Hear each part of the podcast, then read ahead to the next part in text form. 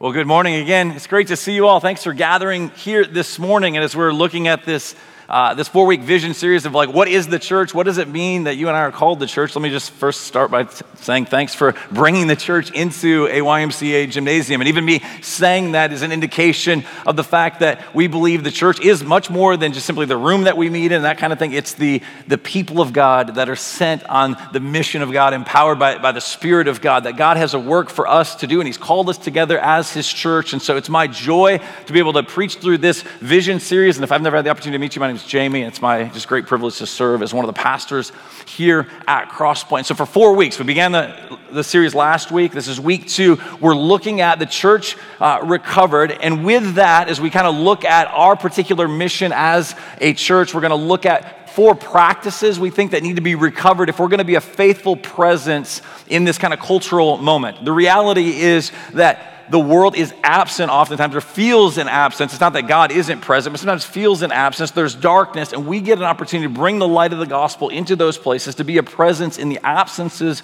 of the world. But in order to do that, I think there's some things that we need to recover.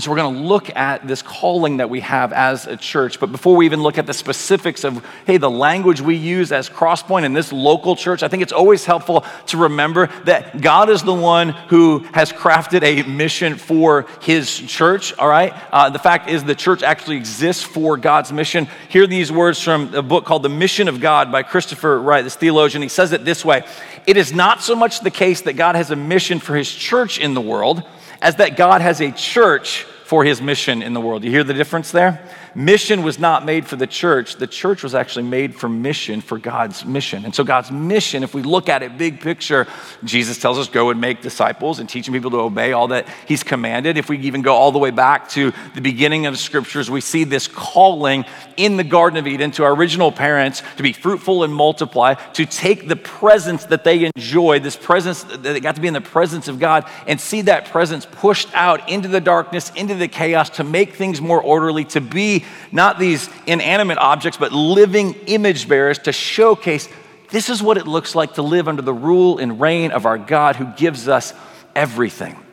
So that's our calling here, all right? It's that God, I think this is key, has a church for his mission, all right? We're not the, the end goal. the end of the day is like, hey, he's got this particular mission. It's for people to enjoy his presence, to be in the presence of God, to be now reunited with him after sin and the fall and all of that. And so, some of the language we use at Crosspoint, here's what we're building this series around, is sort of unpacking our mission, is pointing our community to Jesus. All right, we will always come back to Jesus. We talk about Jesus. We love Jesus. We worship Jesus. We preach Jesus, not just from a stage, but in everything that we do. The call is to proclaim Jesus.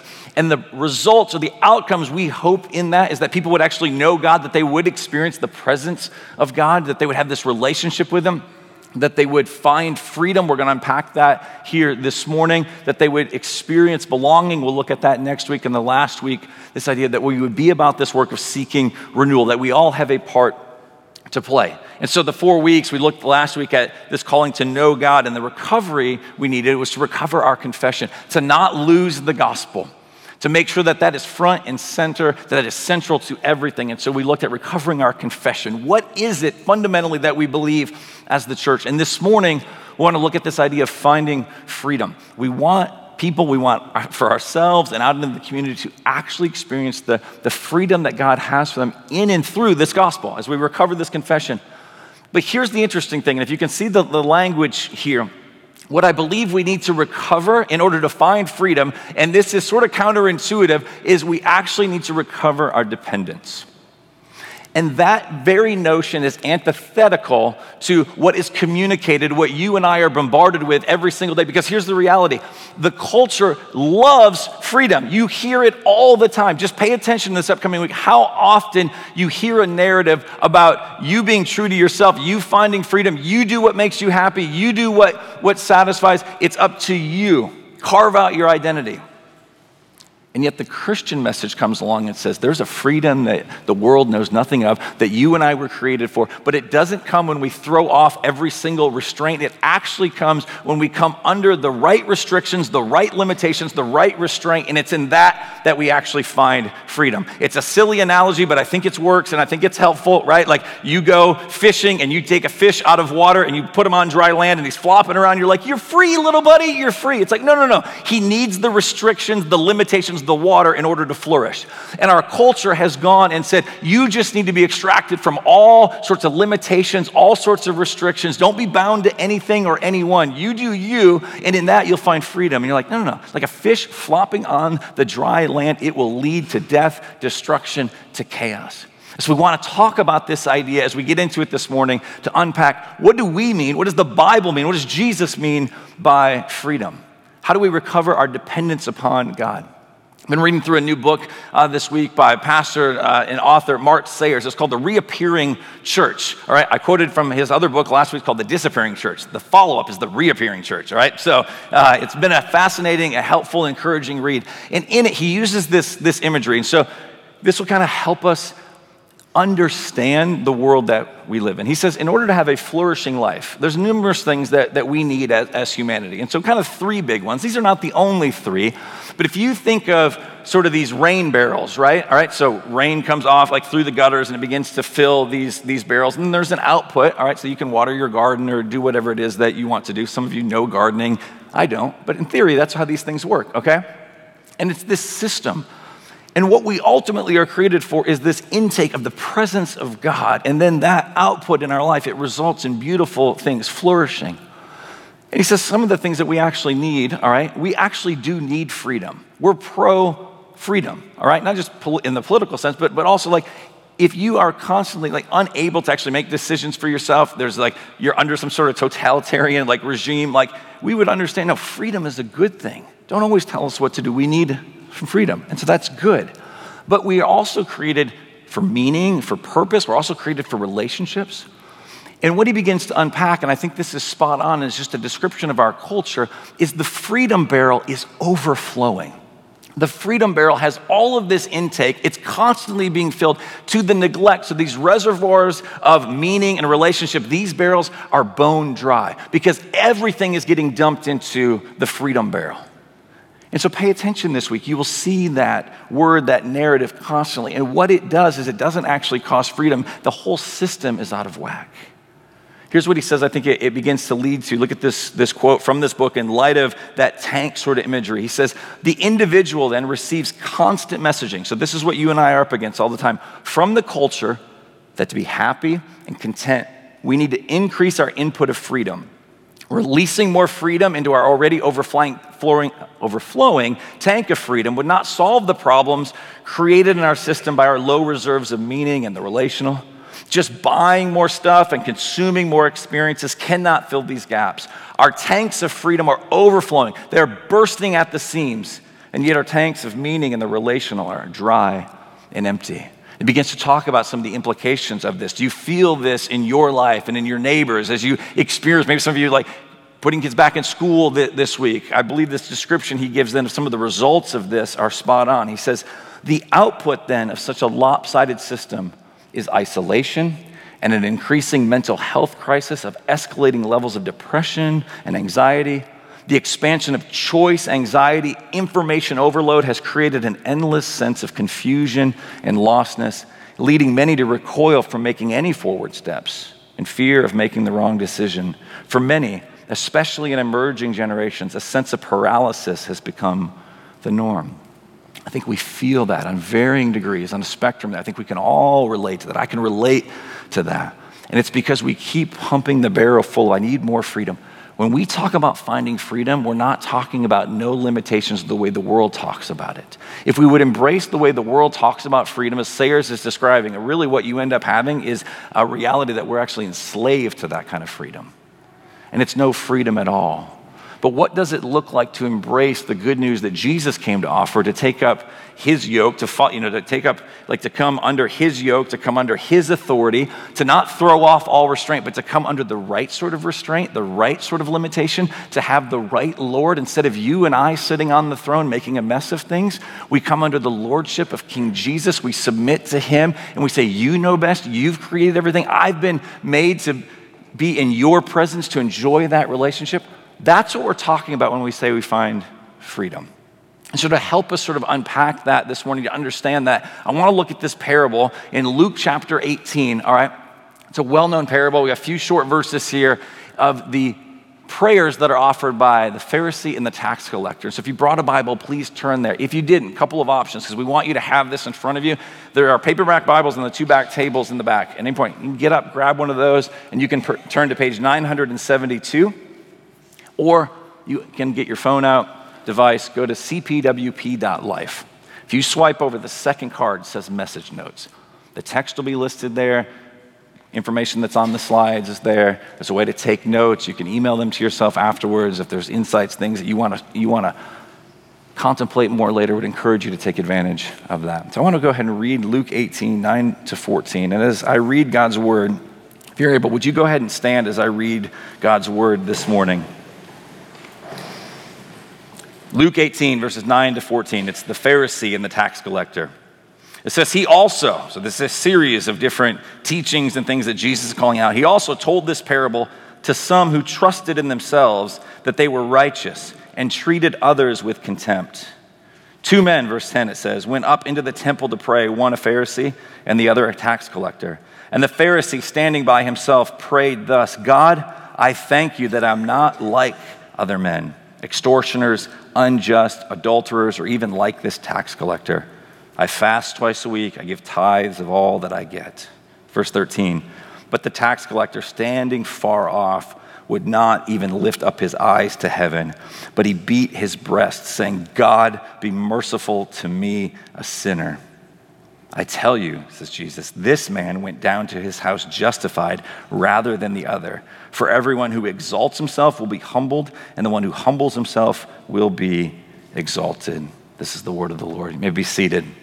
So, what I want to do this morning is look at this text and help us see, like, it unpacks for us what dependence looks like. You have a contrast, again, we looked at a contrast last week between the younger brother and the older brother in Luke 15, the parable of the prodigal son. This morning, we're looking at another contrast here between the Pharisee and the tax collector. What is their approach? We're going to look at what their posture is. But right away in verse 9, Jesus calls attention to a problem that exists, not just for the people that are gathered there, but the problem is here this morning. It's in your heart, it's in this room, it's on this stage, it's in my heart. It is all around us. It's in your neighborhood, in your school, in your workplace, amongst your friends, your family, your coworkers, the people you're in relationship with, the people you like and the people you dislike. Every single person who's ever walked the face of the earth and will in the future has dealt with this problem.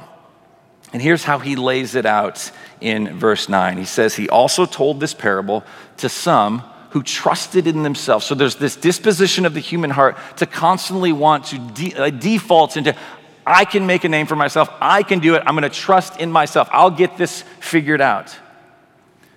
So he told them this parable to some who trusted in themselves that they were righteous and then treated others with contempt. And there's this unfortunate thing that begins to happen that even though we might think it would never happen to us, when we begin to get some level of success, when we have a certain area of life that we feel like we're pretty proficient in or we're pretty dominant in, we think we've got that on lockdown, maybe not some other things, but we got this thing, we begin to view life through that particular lens. And then anybody who doesn't quite measure up, there's this contempt. I mean, there's an actual scorn. It's this dismissive nature toward other people. And we're going to see this in this parable that that's what is happening with the Pharisee. But unless we enter into the story, it will be easy for us to sort of say, oh, that terrible Pharisee, all right? And almost end up praying exactly like he prayed God, thank you that I'm not like one of the Pharisees. And we're just repeating the same sort of problem.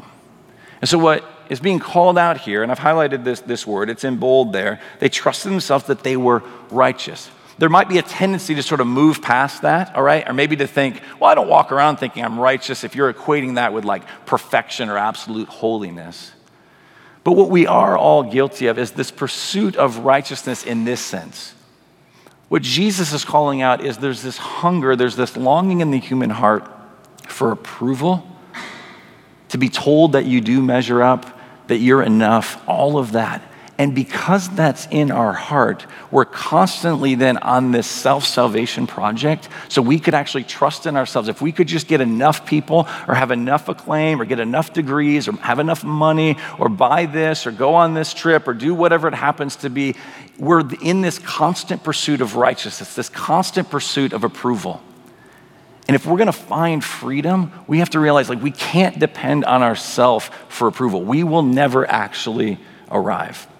We have to depend on God and His grace. But the human heart is always going out looking for it.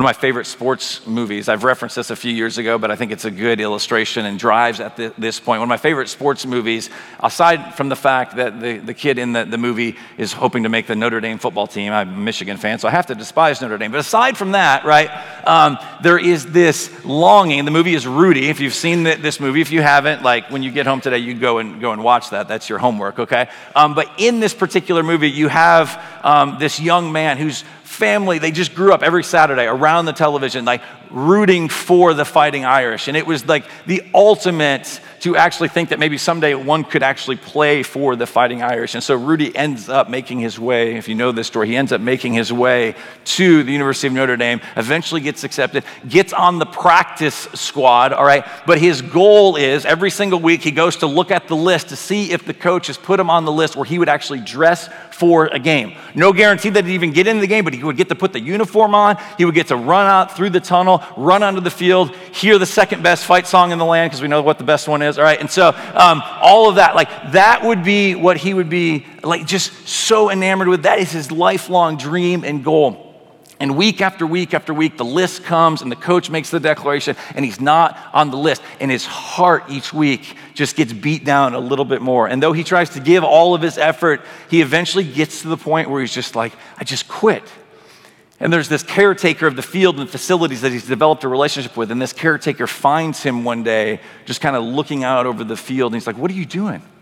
He's like, You're supposed to be at practice right now. And he's like, I'm not supposed to be at practice. I quit. And they have this dialogue about what is driving him. And there's these words that Rudy says to his friend. And this gets at the idea of righteousness, what we're longing for. He says, I just wanted to run out of that tunnel to prove that I was somebody all I wanted was that one moment to run out of the tunnel and prove that I was somebody. And the particulars of that story are not the particulars, you know, of your story and of my story necessarily, but the longing of the human heart to have this sense of righteousness, of enoughness, of approval. I want to know that I'm somebody. It exists in all of us. And the default then of the human heart is to try and take matters into our own hands and to try and then carve out a life where I'm going to go and do this. I'm going to make a name for myself. And the invitation of Jesus is to, in fact, stop striving. Doesn't mean don't give any sort of effort, all right? But to actually start abiding. Jesus speaks these words in John 8, 31 to 33. Jesus said to the Jews who had believed in him, If you abide in my word, in this gospel, in this good news, if you are dependent upon me, Jesus says. In John 15, he uses this language of abide as well, where Jesus, all right, he's the vine, where the branches abide in him. That's complete dependence. If you abide in my word, you are truly my disciples, and you will know the truth, and the truth will set you free. It's not the truth, just generic truth, it's the truth of who we are in Jesus and who Jesus is and what he's accomplished. And they answered him, and this is so interesting to me. The Jews look and they say, Hey, we're offspring of Abraham and have never been enslaved to anyone. How is it that you say you will become free? It doesn't resonate with them that they're actually enslaved. Their eyes have been blind to the fact that they've been on this project of trying to save themselves. And my prayer this week for all of us is that the Spirit would do a work to open our eyes to see the ways in which we're continuing to try and run out the tunnel and prove that we're somebody. And when we have that mindset, we are not experiencing the freedom that God has for us. We're being dependent upon ourselves rather than dependent on God, and it leads to not freedom, but to enslavement. It leads to chains, it leads to misery, it leads to a life that spirals towards chaos. And so let's look at the particulars for a moment then of what we see in these prayers, all right, the posture that is evident. Look back with me as we're introduced to the Pharisee first and then the tax collector. And so, a couple things need to keep in mind with this.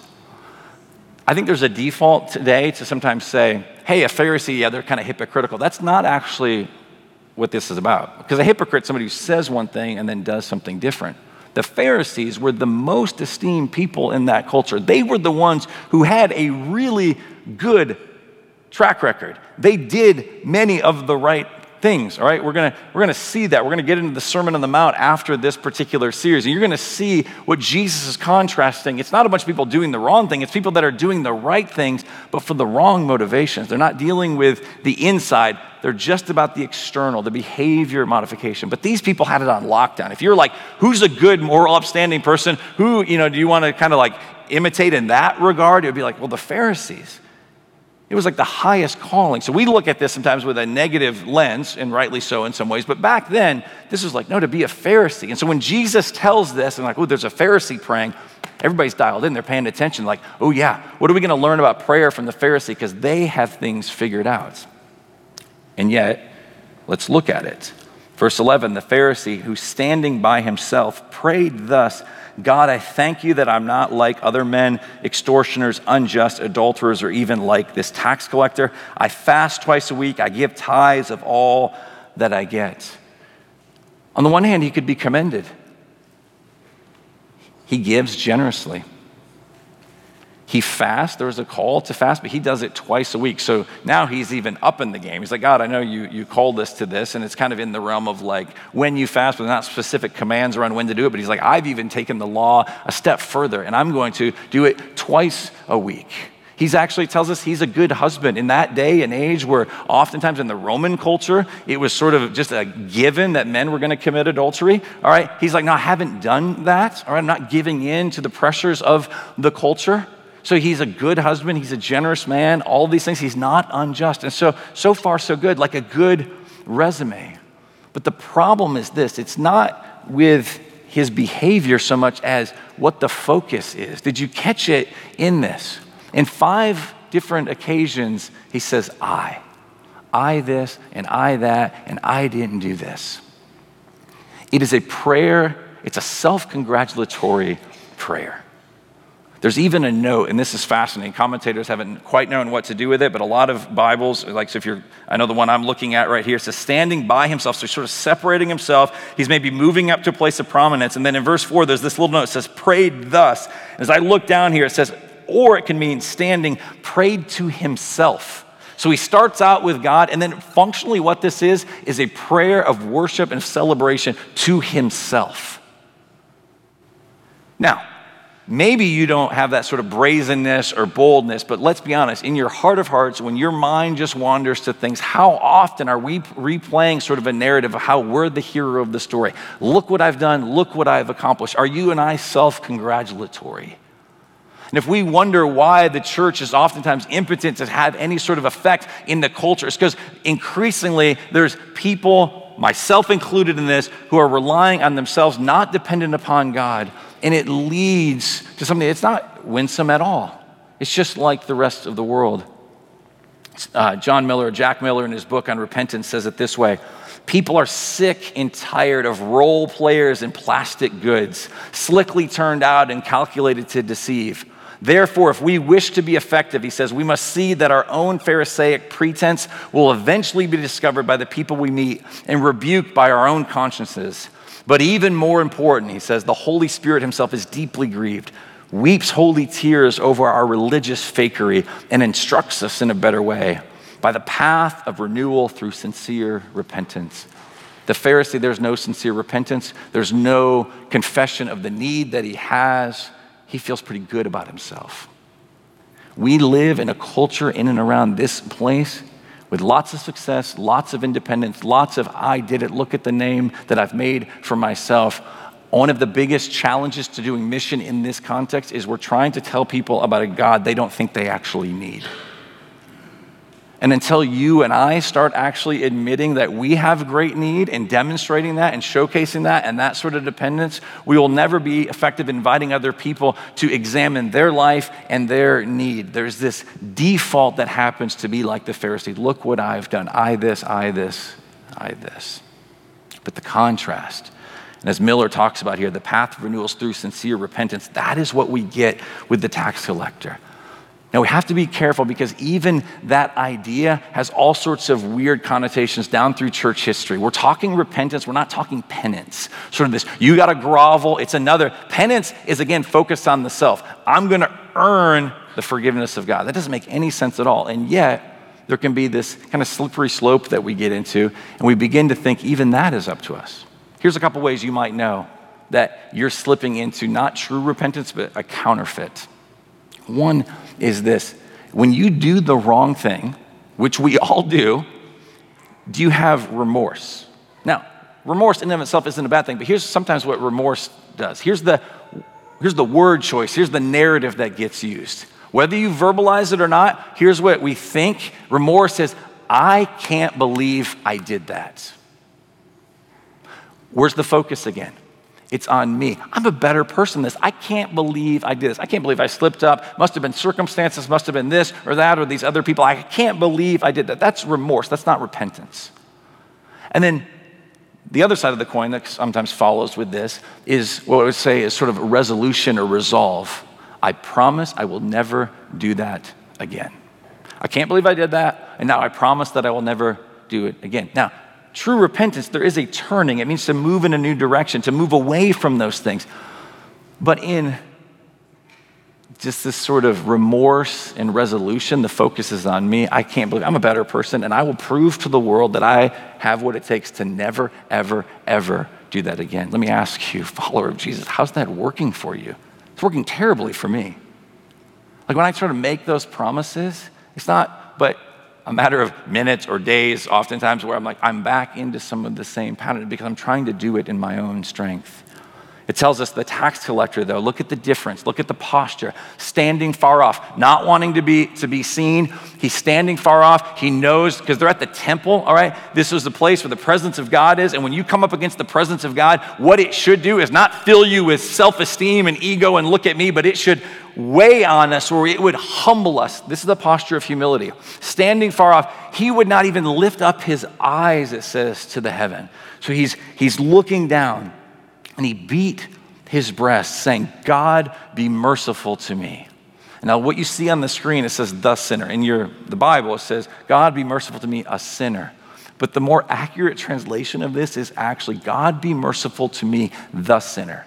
In this man's world, it's not a comparison. He's not seeing the other people. He just knows, I'm the sinner. I have messed up. I have fallen short because a tax collector, if we went from the Pharisee now to the tax collector, they were the most, they were the most despised in that culture. They were the sellouts. They were fellow Jews who said, we're going to use extortion, we're going to use just abusive policies, all right, to get taxes, to get money from our fellow Jews to give to the Romans. And as much as we can take, all right, like if we overcharge, off the top, like we can actually keep that for ourselves. They were the scum of the earth. It would be impossible to try and find in that day and age somebody more lowly than the tax collector.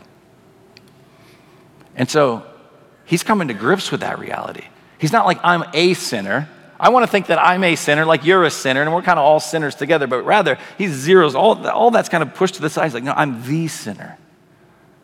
Do you and I have that posture? This is what Paul would say as he's writing to young Timothy, instructing him in the gospel in 1 Timothy 1 15 to 17. Paul says this The saying is trustworthy and deserving of full acceptance. He's like, This should be embraced by everybody.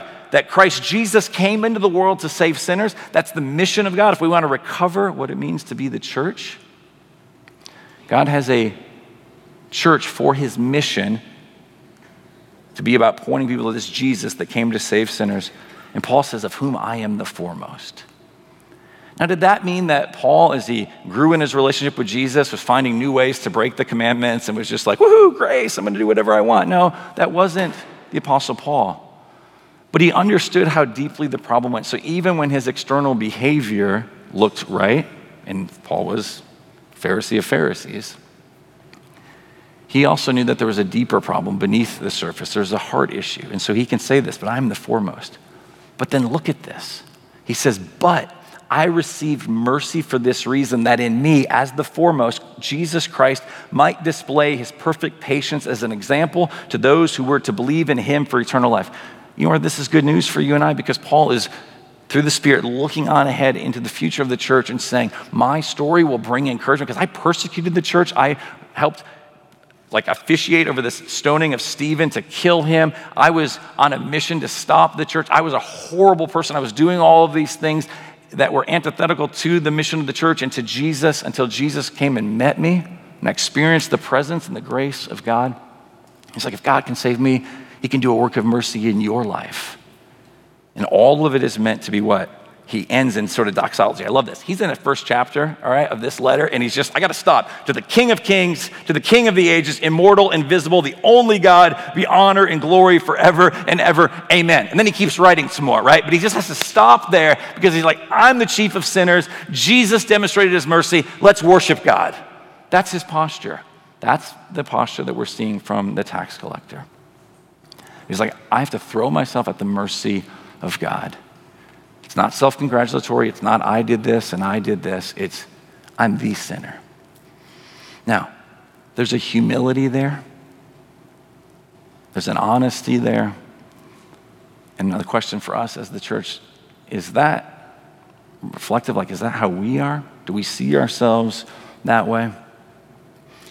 And as I read this earlier, it tells us, though, that man, meaning the tax collector, went home justified. That man went with the approval of God. That man went with a right standing, is this idea of justified.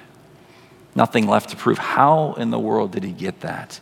And 13 to 14 give us this clue. Certainly it involves a confession of sin. Certainly it involves this, this crying out to God God, I've gone and tried to do it my own way. Because the, the tax collector really was doing that. He was trying to make a name for himself. Sort of, I'm going to find freedom by doing what I want forget my fellow Jew, forget my neighbor, forget this community. I'm going to get mine. And yet it leads this place of deep unrest and unhappiness. And so there's a clue we get in this text that would point us forward to the work that Jesus is going to do, that there's this provision, I'd say there's this promise then in the ways that verse 14 ends. But we see this provision. If you look with me again at, at verse 13, there's this really interesting word it tells us as he cries out in verse 13, God, be merciful to me, a sinner. He's crying, God, be merciful. Now, there's a normal word that could have been used here for mercy, but that's not the word as Jesus tells the story that gets used. This hilasterion, all right, is this word that is used. And it's a very unique word. It's not the normal word for mercy. It's this idea that can be translated as atonement or propitiation. He's saying, God, the idea of propitiation is this have your wrath satisfied and will you turn it to favor? That's my only hope. I throw myself on the mercy of God that the wrath somehow might be satisfied. I know I'm deserving of wrath. I know I'm deserving of condemnation. Look at my track record. I don't, I've done the wrong thing. And somehow, can, through your mercy and grace, can it be turned to actual favor? This word mercy shows up in the description of what is called the mercy seat over the Ark of the Covenant. And once a year, it's in the Holy of Holies. The high priest was allowed to go in and offer a sacrifice for what? For the propitiation of the sins of the people as this representative. That was the only one that could enter in. In that temple that he stood outside of once a year, he would have longed for this person to go in and to make this particular sacrifice there on the mercy seat. That is what he needed. And this word here, this is why there's justification. This is why he can go home justified. It's because in God's grace and in God's provision, he sent his son on this rescue mission to be this propitiation, to be the one who would be sacrificed this perfect high priest who would enter in and not only be the high priest, but also be the sacrifice, so that he would do away with all future sacrifices. This is what Hebrews 2 17 speaks of. Paul picks up on this in Romans chapter 3, 23 to 26. He says, Hey, just so you know, all have sinned and fallen short of the glory of God. Jew, Gentile, man, woman, slave, free, everybody, regardless of economic standing, regardless of personality, regardless of anything that we might use to sort of define us, all have sinned and fall short of the glory of God and are justified by what? Are made right by what? His grace as a gift through the redemption, through this purchase to set us free, to liberate us that is in Christ Jesus, whom God put forward as a propitiation. A sacrifice put forward to satisfy the wrath of God and then turn it to favor for us by his blood to be received by faith. This was to show, and this is so beautiful, God's righteousness. Because in his divine forbearance, he'd passed over former sins it was to show his righteousness at the present time so that he might be just. That's what it means. Sin had to be punished. God would cease to be just if he just overlooked it and said, ah, no big deal, come and be in my presence. No, he had to punish sin. He was just, but he also became, it says, and the justifier of the one who has faith in Jesus. He's just in punishing sin. Jesus had to punish sin, but he's our justifier. He was glad to be the propitiation. He was glad to die for you. What the Pharisee cried out for, be merciful to me. I need something to satisfy the wrath of God. I need to be free from all the expectations and all the things of trying to save myself. God, I cast myself upon your mercy. And God says he went home justified because the promise is there where he tells us in verse 14, he says to him, all right, I tell you, this man went down to his house justified rather than the other. For everyone who exalts himself will be humbled, but the one who humbles himself will be exalted. This man humbled himself and had an invitation to experience the presence of God, to stop taking matters into his own hands, to cry out to God. What he needed to be filled with, what the reservoir that he needed to have filled in his life, is an intake of the presence of God, the love of God, to know that he's been pursued by the God of the universe, that the God of the universe would send his son to make this propitiation. He didn't need more intake of freedom. You and I don't need more intake of freedom. Just, hey, you just give us a little bit more time, give us a little bit more independence, and we'll surely figure this out. No, we need the mercy of God. And so here's what I want to ask us, and I want to invite us into this. Will we have that sort of humility? Will we cry out this morning?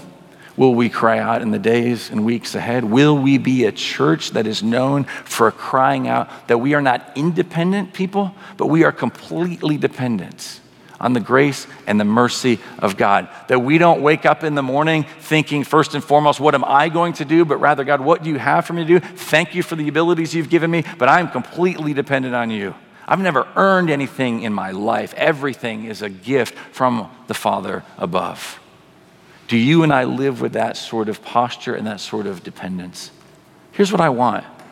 Like we're talking through this, the church recovered. I want to see a movement of renewal in our community, in our church. We want to see the gospel go forward. We want to see more people worshiping Jesus, more people enjoying the presence of God, more people experiencing this sort of freedom and belonging and being about this work of renewal. Like we want to see that in our time and our place. And we pray and we beg and we ask God to do it as only He can.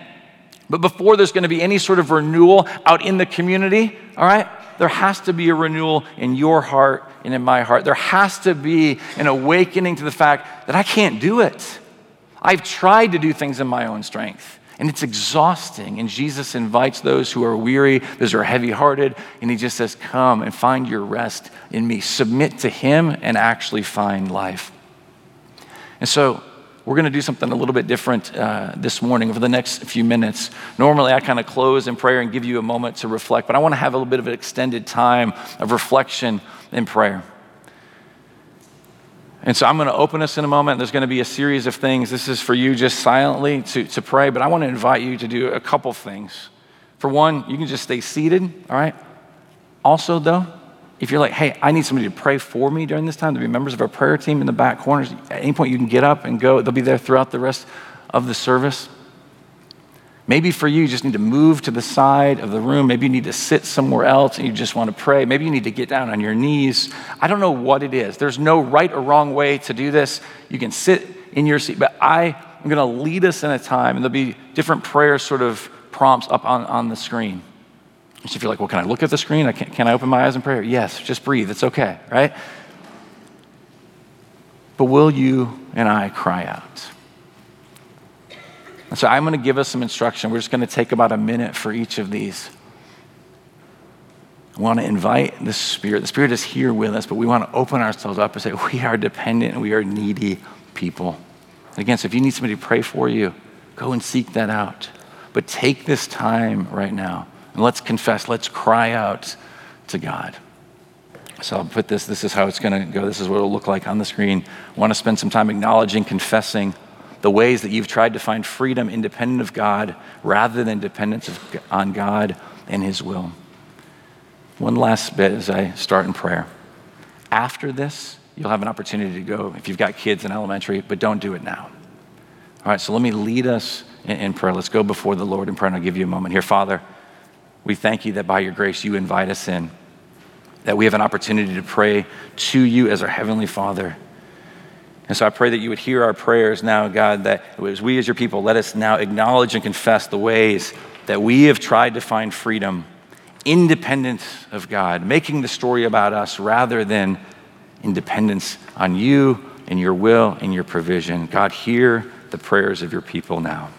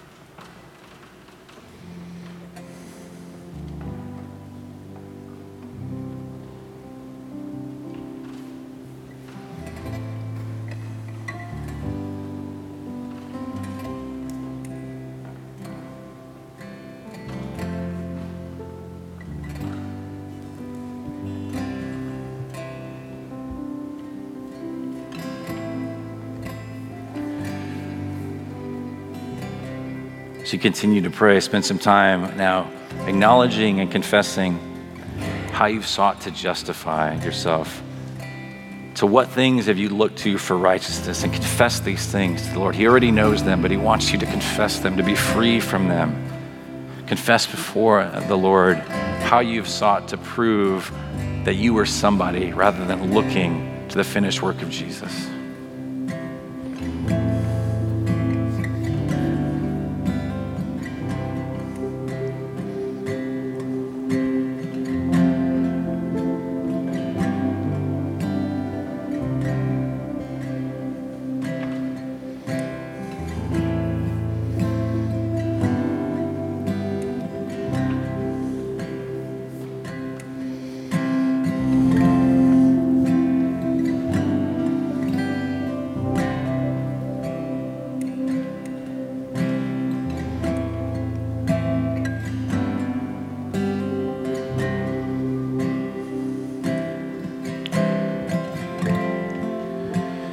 As you continue to pray and you think through those things, I think it's important for us to stop and to acknowledge and to confess that, that our attitudes and our actions, they have actually grieved the heart of God. So, where you can be specific with that, confess before the Lord the ways that you've grieved Him, that realize that it's your sin that put Jesus on that cross.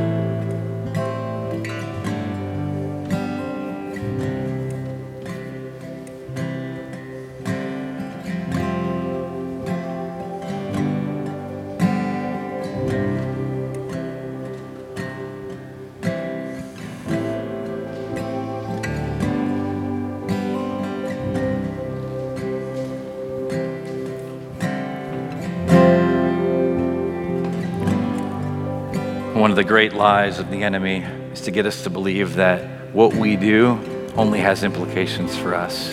So spend some time acknowledging, confessing not only how our sins, our attitudes, how it's grieved the heart of God, but how our actions and our attitudes have been detrimental to others. That we've brought more chaos into the lives of other people. That we've not brought the presence of God, but rather we have we've brought this chaos and this disorder of the enemy. So confess that now.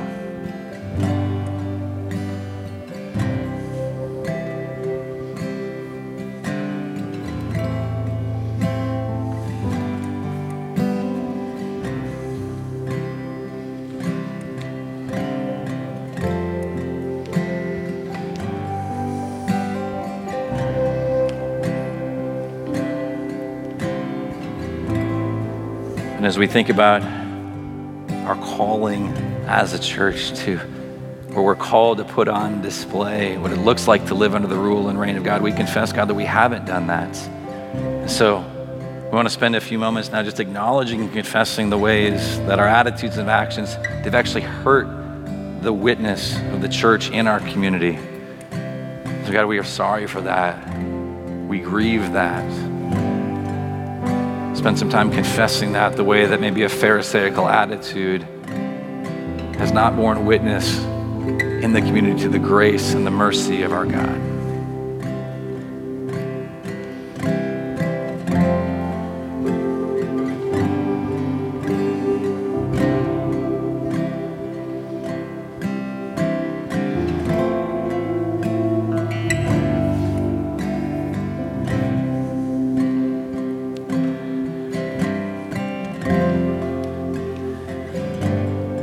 We would be terribly remiss if we did not stop and thank you that though we are indeed sinners, you are a great, great Savior. That you have rescued us, that you have redeemed us. As Colossians 1 says, He has delivered us from the domain of darkness and transferred us to the kingdom of His beloved Son, in whom we have redemption, the forgiveness of sins. Take a moment now, Christian, and confess and thank the Lord for the mercy that you've received.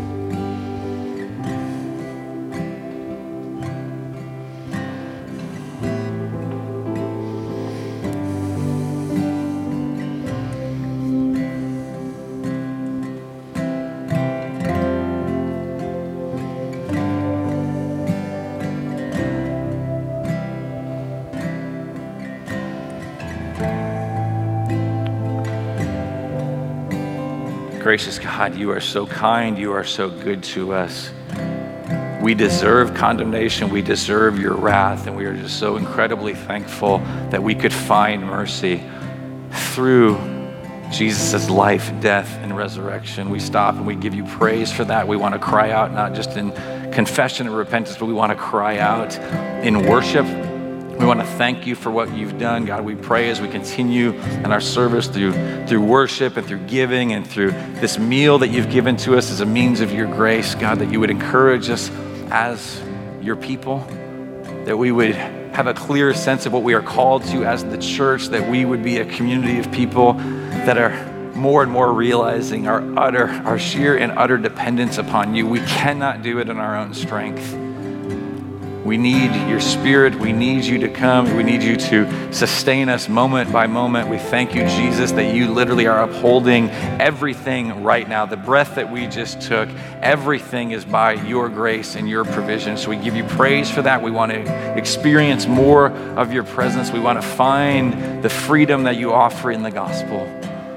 And so, God, we ask that you would be honored, that you would be glorified, not only now as we continue in our worship service, but God, as we go out and as we live our lives individually but collectively as the church, and we pray in that, God, that you would give us a great sense of joy as we become more aware of our dependence upon you. And we pray these things in Jesus' good name. Amen.